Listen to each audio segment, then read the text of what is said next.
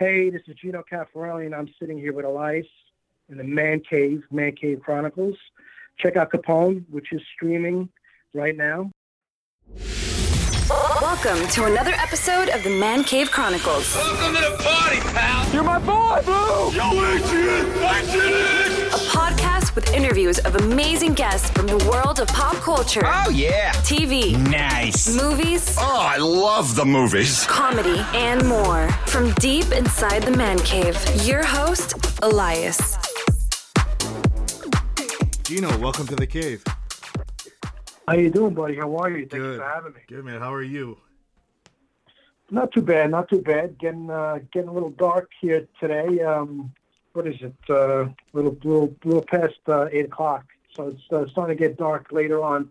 Summertime approaching. There you go. How's uh how's uh quarantine life treating you?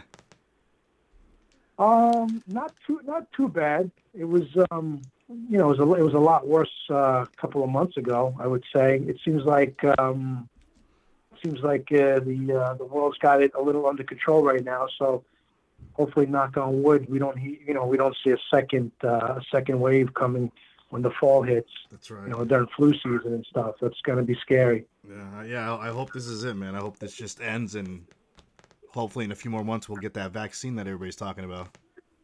I know they've been they've been working really hard on it. So knock on wood, they get a vaccine. But it's been it's been challenging. Um, I like I, I, I tell all my friends that I speak to on a daily basis. I mean, everybody's going to have their good and their bad days. You know, you're going to have the good days and your bad days. That's right. Um, it's just it's just it's just something we've never seen before. It was just something that came out of. I mean, for me, it came out of left field. I really.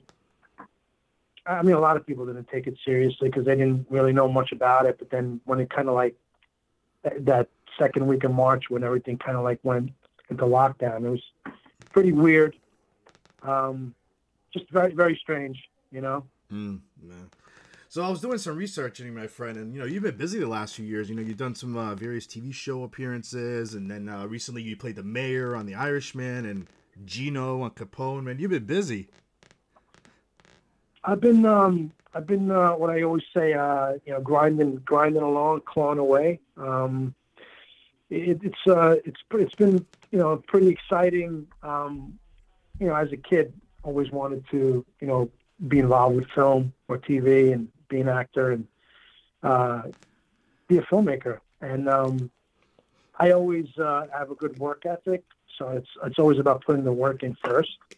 Um I like when it's almost kind of like the sales game where you, you know, if you if you talk to five people, you're going to close one person, or if you, you talk to ten people, you'll close two people, or you'll make two sales.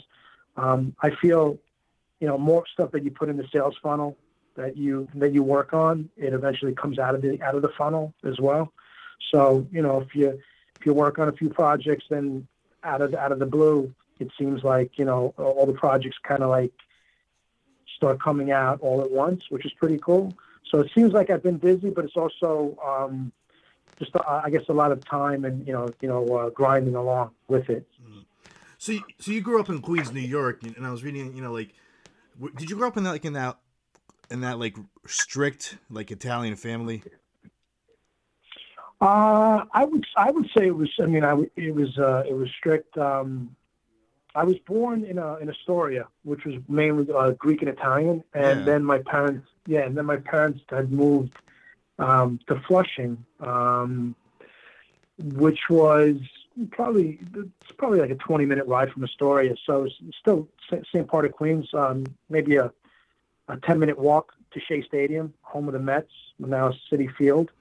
Um, but as far as strict, um, I would say uh, yes, yes and no. Like I, I saw other kids in in the European culture that, that would be brought up either with Italian, Greek, Irish, um, that were strict. Um, my parents, you know, I had a you know I had a curfew. You know, I had to be home at a certain time. Um, I went to Catholic, you know, Catholic high school, Catholic grammar school, even a Catholic college, which was my choice. I could have I could have went to a few universities I, I had made, but I went to a college that was near home. Um, but yes, yes and no. Like um, I wasn't able to really go out out and really have a curfew until I was about 16. Wow. So as far as you know, them, you know, my parents keeping me in line, um, yes. But um, I guess if you were a girl in a in a strict, uh, you know, strict kind of Italian household, maybe it's a lot tougher. Girls get have it a lot more tougher. Um, but I was definitely definitely there was discipline in, in, in my home and, and where I where I you know grew up. There's definitely there's always di- discipline involved, which I you know I look back and I appreciate now. Um, kind of you know it's a lot different with you know you know uh, with kids today. They Oh, yeah. I, I they don't really know the, you know what discipline is, so it's a lot different. You know I I've taken my uh, my share of um, you know getting uh, you know I, I don't want I don't get too uh, um, too detailed, but you know I've gotten my my smacks as a kid. if I if I if I if I you know if I if I did something wrong, it wasn't you know. Um, but every again, every every household is different. But the Italian the Italian culture kind of brought up with that strict uh, of uh, you know following certain certain guidelines. It's like, how old were you where you kind of had an idea that you know this you wanted to get into the entertainment industry? And what and like were you watching something one day also and you're like, yes, this is what I want to go do. Uh, there's a, a couple of things that really, you know, kind of made me want to um, be in, in the industry itself. I didn't, I really didn't know where to start. Um, I, I guess the biggest influence on me was um, was a TV show uh, in the '50s called The Honeymooners with Jackie Gleason. He Yeah. played um, I played a bus driver. His name was Ralph Kramden. His sidekick was Art Carney, who played Ed Norton. Um, when I saw when I saw that, and it was a black and white show, and I I, I was introduced to that show probably uh, when I was about five or six. So I was that was '69. I was born '69, so probably in the '70s. That show was from the '50s, but it ran in syndication on reruns like forever. And I just um, I, I fell I just fell in love with um, physical comedy, which most you know most um, whether it be director or producer or casting director, they don't see me as a either a physical comedy type guy or a comedy actor. But um, I was the class clown in, in school. Um, I, I do have a personality where, you know, anyone that's grown up with me or gone to school with me, they're like, "Oh, Gino Cafarelli, that kid's a pisser, man. I was funny." But I never really get, I never, I've never got casted in a comedy or been looked at as as um, a comedian. I did some maybe some hosting at comedy clubs back in the day, but Jackie Gleason was probably my biggest influence. And then as I got older, um, when I say older, when I was 16, 17, um, I started taking some private, you know, acting classes. Uh, and then I, you know, I would always, I'd be, I'd be in Manhattan, whether I take my mom to the doctor when I first started driving, I would always see like movie trailers, you know, like shooting movies and stuff. And I would always kind of like pull over and ask them, you know, what movie they were filming. Um, and then one day I, uh, I pulled over and they were filming Sea of Love with Al Pacino. Uh, that was 1987, 88.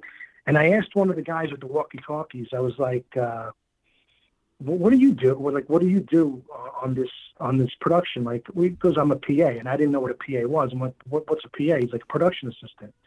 I said, "Well, how do I how do I do what you do?" He says, "Well, he, you know, he mo- most of those you know guys with the walkie-talkies, they kind of like tell you to like you know take a walk before filming."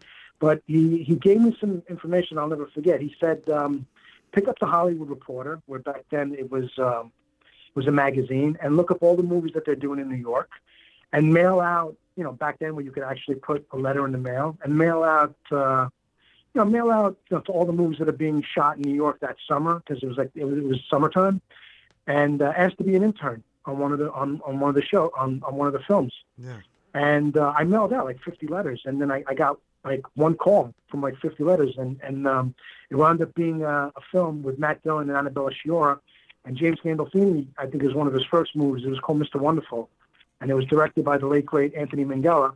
And an assistant to the producer of that film called me up. He says, "I got your letter. Are you available available to be an intern um, on this film to be a PA?" And I was like, "Absolutely." Uh, and that whole summer, I think it was the summer of like 1990, I was my actual first time on a movie set Wow. as a production assistant intern. So I, I kind of um, been very, uh, I guess, uh, what's the word? Um, just um, in, investigative. Like I'd always kind of like you know find out well, what is what is that person doing? Who does that? And how does that? Almost almost kind of self taught. But as far as the acting goes, um, I, I've, I've taken classes, so training in acting is a lot different than kind of like working on a set. As a filmmaker, I, I would say I was self taught. As an actor, I would say I was I. Either people either have it or they don't, but then they also got to kind of like hone their craft and, you know, um, you know, like really kind of, you know, uh, it's like again, like any type of schooling. You got ma- master, uh, ma- master your craft, master whatever you're you're really Yeah. passionate as far as your career goes. Uh, but I was always a natural, naturally born salesman. I always, you know, was always selling something when I was kind of, you know, either going to school. Um, I was waiting tables. I was selling cars. I was selling cabinets. I was, I was always selling something. I'm, I'm, I'm a people person. So, so when you told your parents that this is what you wanted to do, like, what was their reaction? Like, how did you sell it to them? I had, I mean, I, again, I um, I know now a lot more. Of course, you know, you, you grow older, you, you grow more into. Um, I wish I, I kind of knew what I knew back then that I know now, but um, I um, you know, I conformed like most most kids do. They they go to school, they go to high school, then they go to college, and they work on their degree. Uh, I um, I originally started uh, with, in the pharmacy program, believe it or not, at St. John's University the first two years. Uh, and uh, I realized, and I had great grades in high school, and you know, great grades going into college. Uh, but I just, um, I just didn't see myself being a pharmacist. It was like I was a people person. I was outgoing. Uh, I just, it didn't, it just didn't fly. I always had in the back of, you know, in the back of my, in my mind, in my head, I wanted to be an actor, and and that's what I really wanted to do. But you know, telling an Italian family that you want to be an actor or filmmaker, you know, I, I, I tried telling them I wanted to go to film school, and that didn't fly because they didn't really understand what film school was. Um, I said it's basically, you know, same thing as like taking, you know, getting an education or a degree in filmmaking. But um, I conformed like any other kid, kind of like doing, you know, following other friends that would, you know, and, and family members that were going to college and and taking certain um, classes and, and taking certain majors and uh, I conformed, but then after the second year in the pharmacy program, I was like, this is not me. Um, I decided uh, that I, I still was going to go to college, but I, let me just get a business degree. I could always use that, you know, in the corporate world because I, I was always in sales prior and after college. So I said, let me just get my my uh, my management uh, bachelor's at St. John's, and I did. But I always wanted to be an actor, so they still, you know, I got old school parents from Italy. Yeah. Um, I'm first generation Italian, so it, it, it, they're still grappling with the fact that I'm an actor. Um, you know, they get phone calls from like family members and friends, and and you know, I saw your your son on a certain show, or oh, I saw him in this movie. Um, so they they they, they kind of get it, but you know, when I'm not working, because you know, actors they have they work and they don't work. They're working unless you're you know working consistently on a show or something. They you know they have this uh, thing that it, maybe it's a hobby or something I just kind of like wanted to do for fun. But I um you know I I, kind of didn't listen to the naysayers. Um, this is what I wanted to do. I had it in my heart. And once you have something, you know, that's authentic and come, comes from your heart, everything else follows. Um, so I was again one of those kids that conformed, but as I got older, I was like, no, it's not a pipe dream. You can actually do it if that's what you dreamt about. You know, I know it's cliche, follow your dreams, but I, I always tell people to follow your passion to follow your dreams. How old were you when you uh, made the big move to LA? I was, I was, um, that was two. I moved to LA in 2006, so I was, I was late, late. Like when I say late bloomer, moving to LA, I was, I was late. in- When late in the game, I, I really didn't go out to LA to be an actor or be a filmmaker. I, I, wanted to leave New York for a little while. Yeah. Um, I just wanted to get out of New York. It just, I- it was, it just, it was just kind of consuming me. I felt a little overwhelmed. I went through some stuff personally, and you know, um, and I just wanted to get out of New York for a little bit. And I was like, I know some people out in LA. I know some friends. I stayed in Santa Monica for a couple of months on on the couch, and then uh, found my way into West Hollywood, which I, I wound up living in West Hollywood for the you know for six years. It was. Um, I was 36, I think, and I again, you know, I got out there kind of. When I say get out there late, I mean better late than never. But I, I just kind of went out there with no expectations. But as a kid, I always wanted to. I wanted to be in California.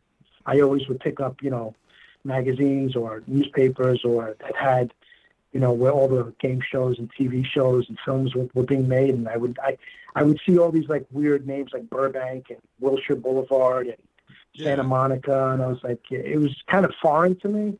But as a kid, I always wanted to be out there, so um, I really didn't have any expectations about going out there, and um, it was the best thing that ever happened to me because uh, stuff started happening organically, and things started happening for a reason, and that kind of changed the direction of my life. Was moving out to LA with with no expectations because a lot of people that go out to LA thinking they're going to be a star, you know, they come back, you know, kind of disappointed. Um, so, you know, I, I would recommend if, you know, any, anyone that's listening to the podcast that wants to go out to, to LA, you know, always, you know, always have kind of a game plan, but also don't, you know, don't, uh, don't expect anything. If you have no expectations and stuff starts happening organically, that's the most beautiful thing. So I mentioned, you know, you know, you've done some films, you've done some TV shows. Like, what's been like some of your favorite like TV shows that you've had uh, roles in? Well, one show, I mean, a lot, a lot of people don't know that I was in that actually got me my um, my SAG card was The Sopranos. I did um, I did one episode of The Sopranos. Um, my friends that were, were in the were in the game of uh, the the acting game of auditioning and stuff like that. I had a lot of friends that were going in for for The Sopranos when it became a hot show, and a lot of my friends were going in, you know, uh, you know, ten times. I had a friend of mine I think went in fourteen times uh, and then eventually later on in the seasons booked a role. Uh, but I, I was freelancing with a manager uh, in New York at the time, and I think it was like 2001 or 2002. And he submitted me, and I got an audition for The Sopranos. I wasn't in the union yet, and I go in for the uh, show, and I was like, "Well, here's my chance to, you know, get on a hit show and show my chops and show, you know, show them what I can do." Uh, basically, took a risk in the room uh, read for David Chase. Originally read for Georgianne Walken and Sheila Jaffe, and then uh, original, uh, originally the casting directors, and then read for David Chase and a bunch of the producers. And the director that wound up directing that episode was Mike Figgis, and he did uh, he did Internal Affairs, he did Leaving Las Vegas, which was pretty wild. Uh, and I wound up booking this role, and the name of the character was, was Vincent Pizzatoro, aka Vinny Pitts, and I was like, wow, that's a pretty cool name looks like I'll probably get called back. And um, I didn't get called back. It was the only episode that I did. Uh, that year they had some changes in the writers and stuff like that. So I never went back, but I'll never forget that that, that show made me SAG eligible and it got me my SAG card. So that's the most memorable TV um, awesome. gig for me because it got me my because it got me my SAG card. Um, and I always tell people that that Sopranos I went in for, you know, went in once for the show and I booked it because I was really mentally prepared and as an actor prepared to, to, to book that show. Because um, it was a tough, it was a really tough, tough show to get an audition for, and it was a, even more uh, harder show to, to get a role on. And uh, I just was, I was ready. Uh, you know, it was opportunity meets uh, preparation. I was prepared, and the opportunity was there, and it got me my SAG card. So um, and again, as a kid, I always dreamt about you know about being in the Screen Actors Guild. So that was for me was a, a major milestone. You know, getting my SAG card. That's awesome, and it was, and I'm sure it was like awesome just even being on that show even for an episode. Oh yeah, yeah, yeah, yeah, yeah. I was. um I mean, the, the weird thing about that too was I, I never forget that Mike Figgis was born the same day I was born, which was weird, and we talked about it on set. Oh, wow. Um, I'm, I'm born on February 28th. I'm a Pisces. It's almost leap year. So, you know, being born on the 28th, people usually think, well, are you born on the 29th and you celebrate it on the 28th? I'm like, no, I'm born on, on February 28th. And he was born on February 28th. And I'm like, really strange that um, I wind up booking one of the hottest shows. And then one of the directors that I, I love when he, he, he did, he did um, Internal Affairs and then he did uh, Leaving Las Vegas. So it was kind of kind of almost kind of surreal that we had the same birthday. Mm-hmm. So before we start talking about Capone, really quick, how was it being on The sure. Irishman? And again, that's uh, that's like one of the um, highlights of my life. You know, working with um, guys like De Niro and Pacino, and, and just being in a room full of legends. Um, you know, I, I I've said this to my friends and colleagues and, and anyone that I speak to. You know, I'm in the I'm in the movie. You know, for a second. You know, I get introduced as the mayor of Philadelphia. Yeah. Uh, I'm on the dais with De Niro and Pacino, and uh, we got Pesci in the audience, and Harvey Keitel, and Ray Romano, Stephen Graham, um, my best friend Kathrine Narducci, uh, just legendary actors in the crowd. Um, but people, what people don't realize is that I, I went through a rigorous audition process for that. Like it wasn't, you know, even though it didn't have any lines, you know, they introduced me as the mayor, and then I, I do a photo op with Robert De Niro, uh, Robert De Niro's character. Um, but I was put through a very rigorous audition process. So whether you have lines or not with Scorsese, um, you, you, know, he he he he has to prove everything. You know, Ellen Lewis, you know, shows him shows him tape, uh, and whether you know the character has lines or not, he's got to okay everything. So I, I, I went through a very rigorous audition process, even though um, it was you know a, a quick cameo in the film.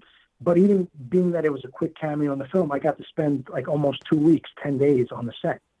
So to me, to spend 10 days with, you know, actors like Pacino and De Niro that I grew up as a kid, like watching on, you know, in film and admiring was like, like, you know, being a kid in a candy store and, and watching Scorsese direct mm. was, you know, I, I would have just loved to be a fly on the wall. Never mind, you know, being an actor on set. It was incredible. It was, it was, it was amazing. The last day of shooting, uh, is basically when I realized that, you know, I had to pinch myself. I was like, wow, like uh, I kind of felt like a you know a five year old like looking up at like my idols. It was amazing. Mm-hmm. So recently you started at Capone, and that was supposed to be a movie to come out of the movie theaters, but because of this whole uh, COVID nineteen thing, it got pushed out to streaming. Yeah. But like, so like when you first heard about this project, like, uh, what drew you in? Um, well, I, I, had worked with um, the, the, director uh, writer director Josh Trank on another project 10 years prior uh, called Big Fan, which was written directed by Rob Siegel. He had written The Wrestler. Uh, so I had met the director 10 years before, and uh, working with Josh Trank on set, he was a producer on Big Fan and, and an editor on the film. I just just felt like again, my I'm very intuitive uh, when it comes to talent, whether it be an actor or a producer or a director. You just feel just I get that feeling of like, wow, this this guy really knows what he's doing. I just I felt that on set with the writer director Rob Siegel and with Josh. Um, I just always knew that he was an incredible talent. So fast forward ten years later, um, when they finally announced, uh, and I didn't know, they finally announced that Tom Hardy was going to be playing Al Capone, but not you know your typical Al Capone like you know shoot him up, bang him up Al Capone gangster style. That he was playing Al Capone in the last year of his life. I was like, wow, it's really interesting. I started, you know, hearing about it, and then they finally announced it. And um, in the trade magazines like you know Deadline and Variety and Hollywood Reporter, yeah. and not not a minute after that that that announcement came out is when I got the phone call from Josh Trank. I got the phone call like literally like a minute after the the the, the trades you know hit online, and he called me up and he said, "Hey, did you hear about my movie?" I said, "Yeah, I did." I said, sounds fantastic. He goes, how'd you like to be in my movie? And I was like, wow.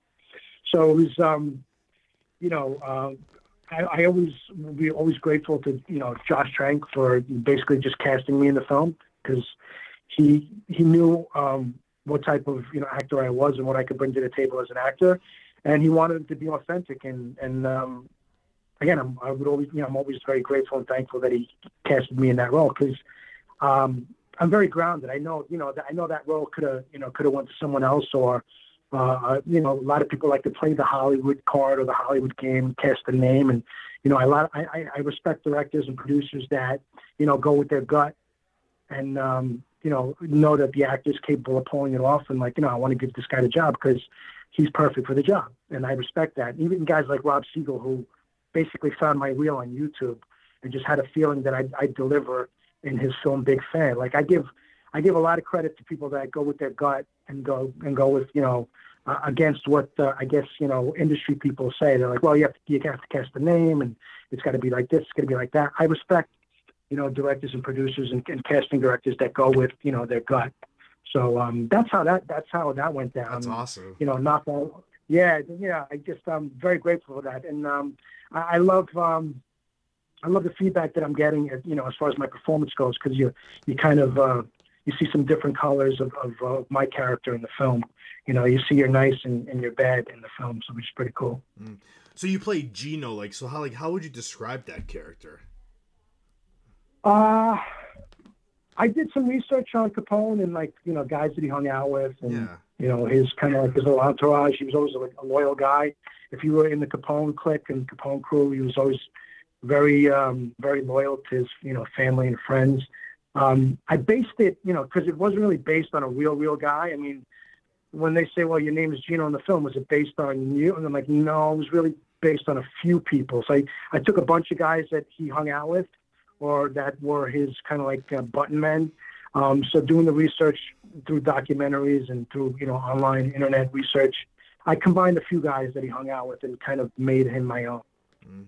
So how, how did like uh, the director feel about like like the way you took the character to portray him? Um, well, again, he, he knew the type of actor that I was, um, and I love, you know, giving the director exactly what he, what you know, what they're looking for. That's always an actor always kind of wants to deliver for the director, because I mean that's why the directors they direct you in, in, Yeah. the way they want you to portray the character. So he knew the type of actor I was. So um, the direction was, was was pretty straightforward, and um, being that I worked with him with Josh, you know, years before Right. uh, on on Big Fan. Um, we had a relationship, so I really got him as um, as a filmmaker. And um, being that it was just very different than a lot of you know a lot of um, you know again because I don't look at you know I don't look at the film as a gangster pick at all. It's um, again it's the last it's the last year of uh, Al Capone's life, and you know there's no footage or you know um, documentation you know, he, he died of um, heart failure, which, which was because of neurosyphilis and dementia.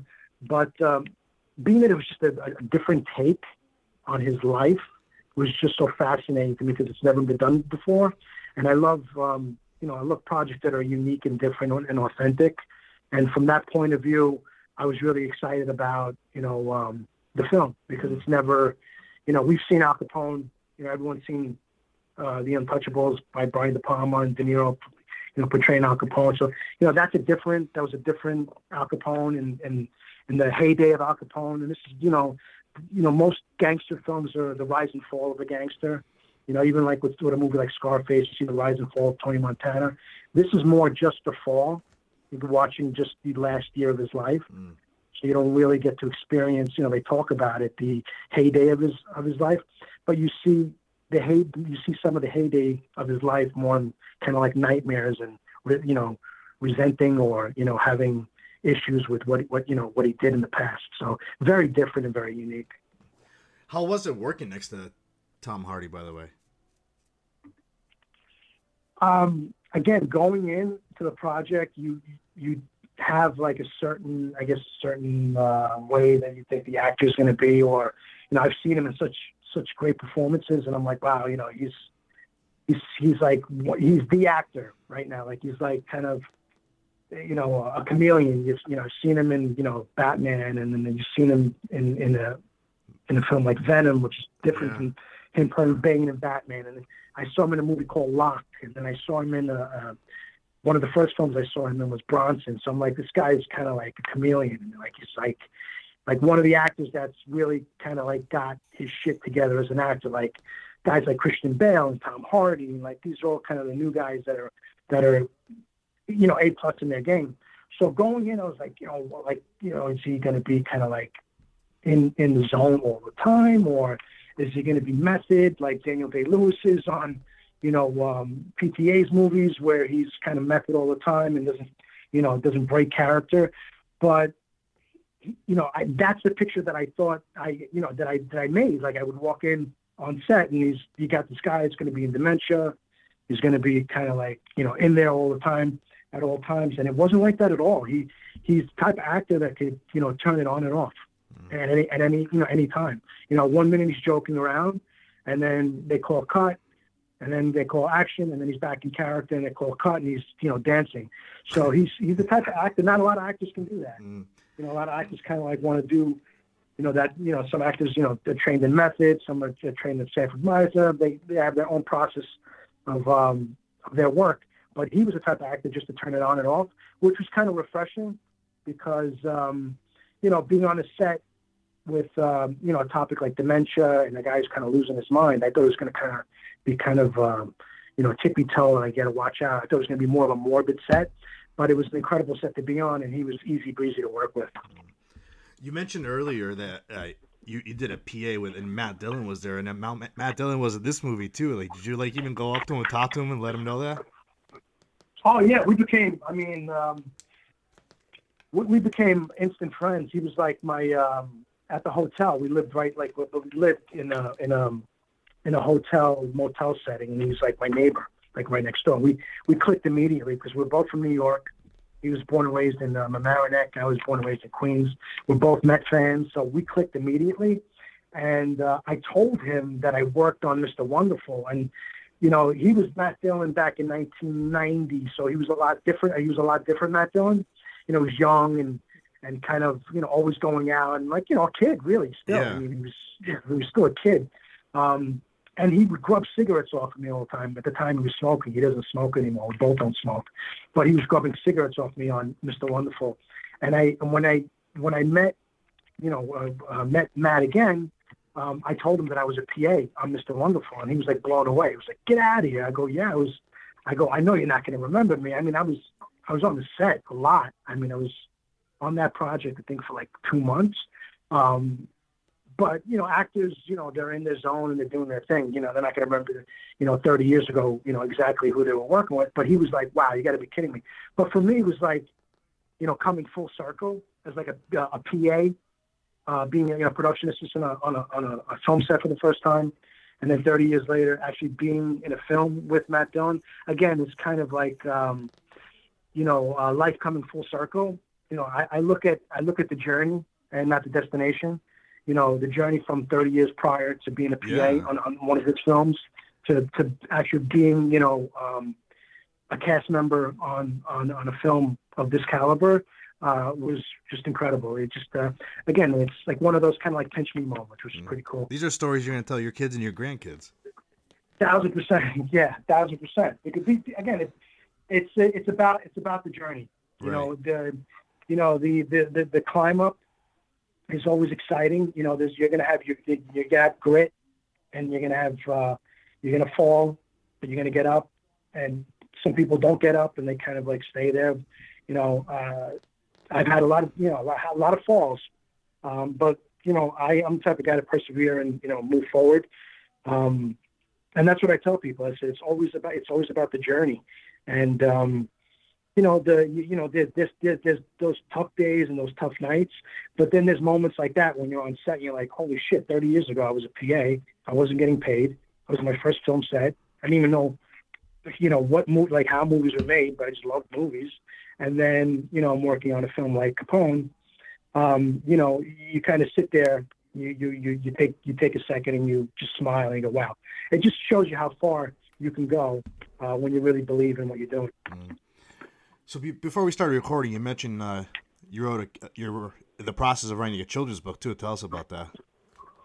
Yeah, uh, that's you know, like I uh, I I laugh. It's like an it's like a 180 from um, from like a movie like Capone to uh, a children's book. Um, it was inspired by my daughter. Her name is Athena. Uh, my daughter's half Greek, half Italian. My side being Italian, and her mom's side um, being Greek. Um, and my daughter was born with a hearing loss. When when we caught it when she was born, and originally we thought maybe you know a lot of kids do fail their hearing tests when they're born. Um, and the doctor said usually a lot of kids do fail the hearing test. It's due to you know maybe some fluid and stuff. So we had her retested like a month later, and the doctor had told us that she had a hearing loss. So fast forward uh, a couple of years later, I mean, we caught it early, but um, she how she had to wear hearing aids in both ears.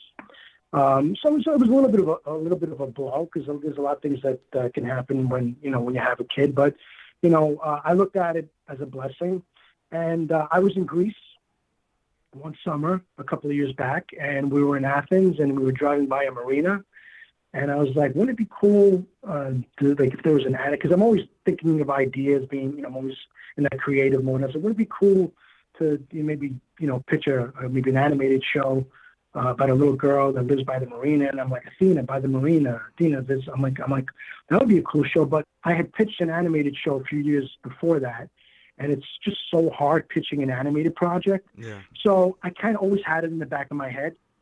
And then in the last year, I said, you know, I'm going to tackle this, and I'm really going to go for it. Now, I didn't know how to write a children's book, but I'm a big believer in you don't have to know how to do something, just believe you're going to do it, and then everything else will kind of fall into place.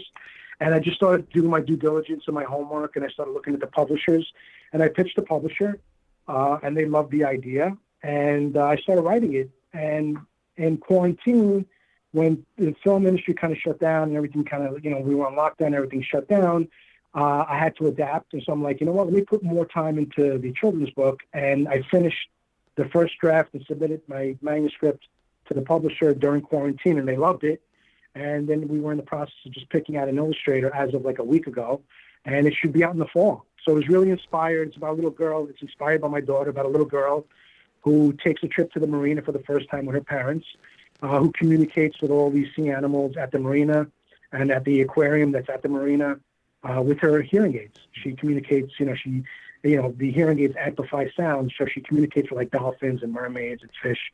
Um, so I just, I, I just again did it out of my heart and out of, you know, uh, out of a, a passion um, for my daughter. And um, again, I didn't know how to, how to, I didn't know how to start on a children's book. I just really believed I wanted to do it, and I'm like, fast forward now, the book should be out in the fall, September, October. That's awesome. That's awesome. So you've done Yeah. So you've done the book, you've done acting, you've done directing, you've done PA. What's next for you, Hmm. man? What's on your list?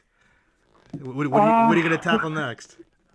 I, you know, I don't know. I mean, I'm always open to like you know new new adventures and stuff like that. But uh, um, I'm still writing in quarantine. In quarantine, as much as quarantine we have left, because I know a lot of uh, um, a lot of places are starting to open up.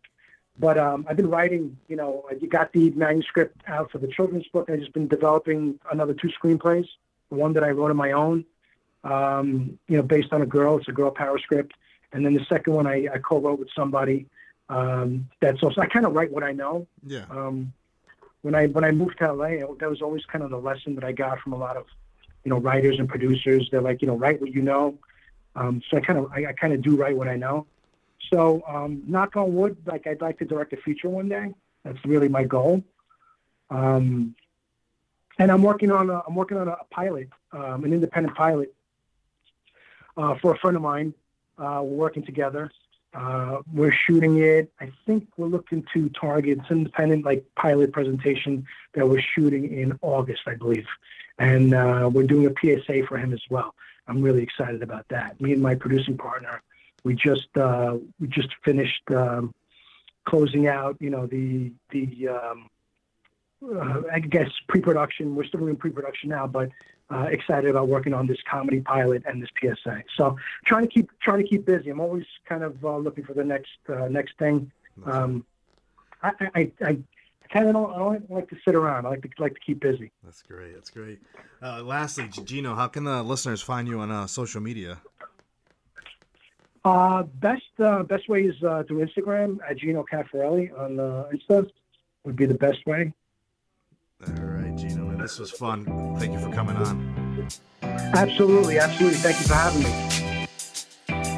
That's a wrap. That's a wrap, everybody. That's a wrap. Thanks for listening to the Man Cave Chronicles podcast. I finally get my man cave. You can find us on Twitter, Facebook, and Instagram at the MCC Podcast and our website, themccpodcast.com. Until next time.